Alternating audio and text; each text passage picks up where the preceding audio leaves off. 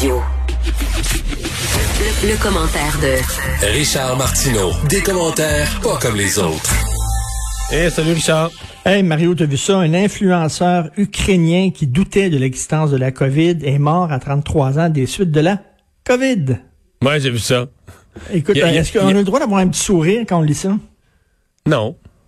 Oui. Mais il y en a plusieurs quand même. Là. Dans les manifestations, on ne fait pas toute la nouvelle, mais dans les manifestations euh, aux États-Unis, on est contre le confinement. Euh, je ne pas tous décéder nécessairement, mais des gens qui sont qui ont fait de l'hospitalisation, qui ont fait des soins intensifs, il y en a. J'ai vu passer cette nouvelle-là plusieurs fois. Hmm. La plupart, la plupart sont convertis après. par exemple, ils croient plus à la, la COVID à, la suite. Euh, J'imagine après, oui. T'as vu d'ailleurs que pour ce qui est de gérer la COVID aux États-Unis, euh, on peut pas se fier au docteur Fauci qui a pas un bon lancer au baseball. Trump, lui, quand, il a, quand, il a fait le lancer inaugural, il a lancé une prise. Oui, mais le docteur Fauci a fait un lancer inaugural au début d'un match, il a lancé tout croche. Écoute, euh, juste comme on pense qu'il peut pas aller plus bas, il descend toujours plus bas, Donald Trump, euh, de se mettre à dos comme ça, d'insulter les gens qui sont proches de lui, là. Après ça, il va revenir, il va dire non, non, c'est un bon gars, puis après ça, il va l'insulter encore et tout ça. Y a-tu quelqu'un autour de lui qui a pas insulté? Une fois. Non, il en reste moins. Je pense pas. Il reste pas beaucoup. Bon, autre attentat en France. Euh, évidemment, là, ça crée une mobilisation assez impressionnante. On a l'impression que vraiment on a touché quelque chose euh, d'ultra sensible. Euh, un enseignant, la liberté d'expression. Ben, des gens mis en garde à vue aussi. C'est ça qui est impressionnant, le nombre de personnes qu'on qu'on met en garde à vue qui pourraient être arrêtées.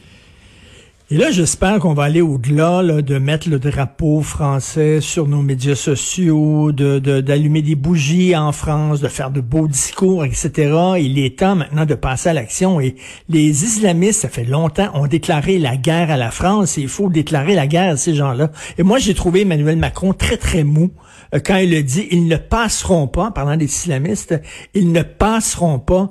Je m'excuse, mais ça fait très longtemps qu'ils sont passés, là. Ils sont là en France et ils sèment la terreur dans certains quartiers. Il y a des zones de non-droit en France où la police n'ose même plus aller parce que c'est un guet-apens. Euh, il y a des quartiers où les femmes ne peuvent plus se promener en jupe, où les femmes ne peuvent plus entrer dans les cafés. Euh, écoute, ça fait longtemps que les enseignants aussi euh, se demandent comment on peut même pas parler de l'Holocauste, sinon ça crée tout le temps des, des malaises dans la classe. Il y a des parents qui débarquent. Tu peux pas parler de du conflit israélo-palestinien Euh, ça fait très longtemps. Et là, Emmanuel Macron qui dit ils ne passeront pas. Il y a des islamistes, moi j'ai lu des reportages, il y en a dans les écoles, il y en a qui travaillent pour des compagnies euh, qui s'occupent de la sécurité dans les aéroports, il y en a qui travaillent dans des postes de police, des policiers qui sont euh, qui sont radicalisés, qui travaillent comme police. Je veux ils sont entrés, là, ils sont en train d'infiltrer la société française. Et l'autre, Emmanuel Macron, il dit ils ne passeront pas. Écoute, hmm. euh, ben, Mathieu, Mathieu Bocoté a eu une très bonne image ce matin à mon émission. Il dit, c'est comme, t'étais en 1943, puis tu dis, les nazis ne passeront pas alors qu'ils sont assis euh, à une terrasse en train de boire du vin à Paris, là, tu sais. Comme, euh, ils, sont là depuis longtemps. Il va falloir à un moment donné, là, je sais pas comment ils vont faire, mais tu sais, les imams qui tiennent qui tiennent des propos radicaux dans les mosquées, il va falloir les sacrer. Mais là aujourd'hui, on a lancé une espèce d'offensive quand même. Là, tous ceux qui de près ou de loin ont ont montré de la sympathie par rapport à, la décapitation du prof. Là, on semble vouloir prendre ça au sérieux. Ben là, c'est, mettons, euh, c'est, c'est fort, mais tu sais, c'est trois semaines après qu'un gars, un Pakistanais, euh, blessé euh, deux personnes avec un hachoir dans la rue. Il les a blessés, mais il, aurait pu les tuer près des anciens locaux de, de, de voyons, euh, le, le, le, Charlie Hebdo, excuse-moi, donc euh, près des anciens locaux de Charlie Hebdo. Donc, écoute, il y, y, en a beaucoup d'événements comme ça. Là, je peux pas, là, je peux.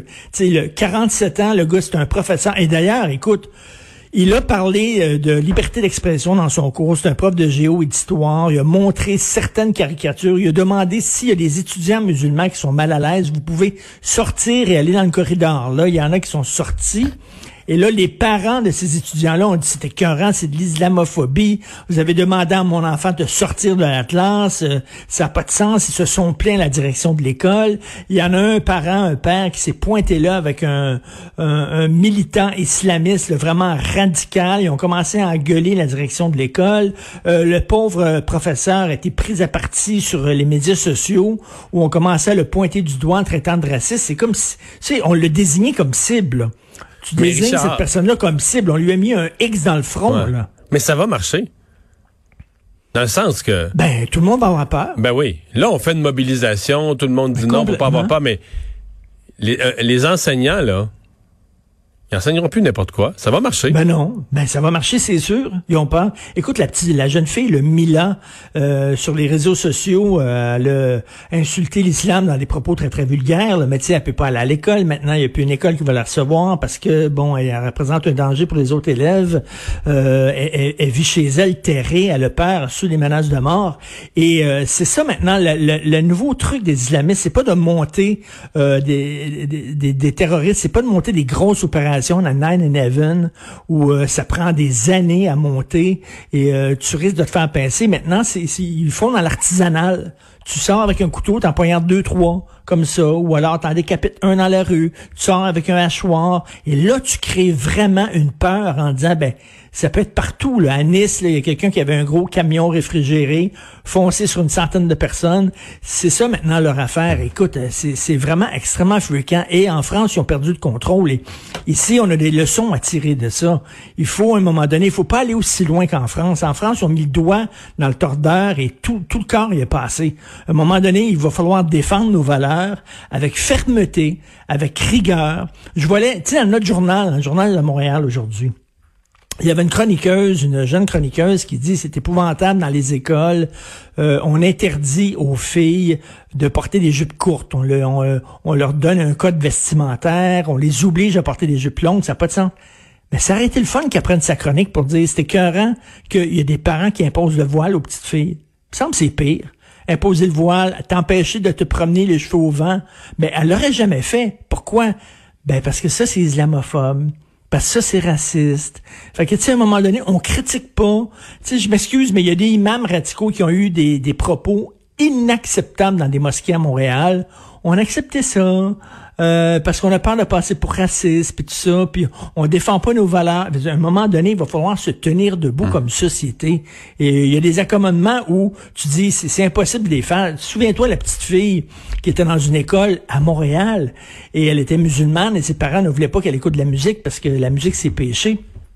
Dans ce temps-là, la prof, elle lui mettait à la petite fille, elle lui mettait des écouteurs pendant les cours de musique pour pas que la petite fille entende la musique. C'est inacceptable qu'on accepte ça dans une école. Euh, Mais ça n'a jamais été dénoncé. Ça n'a jamais été dénoncé parce qu'on a peur de passer pour raciste et islamophobe. J'en sais quelque chose. Écoute, là, euh, enquête à Radio-Canada m'ont vraiment mis un X sur le front, m'ont désigné là, en disant j'étais l'ennemi euh, des musulmans, j'étais un islamophobe, tout ça parce que je critique l'islam radical. et j'ai le droit même j'ai le devoir de critiquer l'islam radical. Et ils m'ont traité comme si j'étais le dernier des racistes à enquête. Écoute, ben ça, il faudrait, faudrait qu'il y ait un texte d'Isabelle Haché. Il faudrait qu'il y ait un texte d'Isabelle Haché dans, dans Pour la les réveiller, ouais.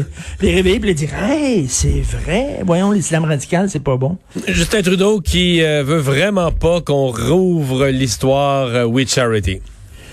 Ils font des filibusters, les libéraux. Euh, alors, il y a deux. Non, mais là, il est prêt à tout. Il est même prêt à vote de confiance là-dessus. Là, ben oui.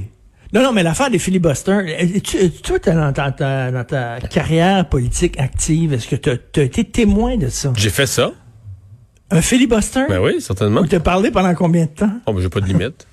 Je, peux pas dire. c'est des blocs de 20 minutes. Là, je sais pas combien j'en ai fait, mais je veux dire, euh, je pourrais t'en faire pourquoi c'est Pourquoi c'est accepté, ça? C'est un peu ben, ridicule, Ben non, c'est le seul outil de l'opposition. Le seul outil de l'opposition. Tu parles, tu parles, mais tu peux faire n'importe quoi. Là. Tu peux dire quoi, le bottin téléphonique? Non, non, non, non, non, pas à l'Assemblée nationale. À l'Assemblée nationale, il y a la règle de la pertinence. Écoute, parce que là, c'est interprété largement, là, c'est interprété largement la règle de la pertinence, il faut que tu parles du sujet.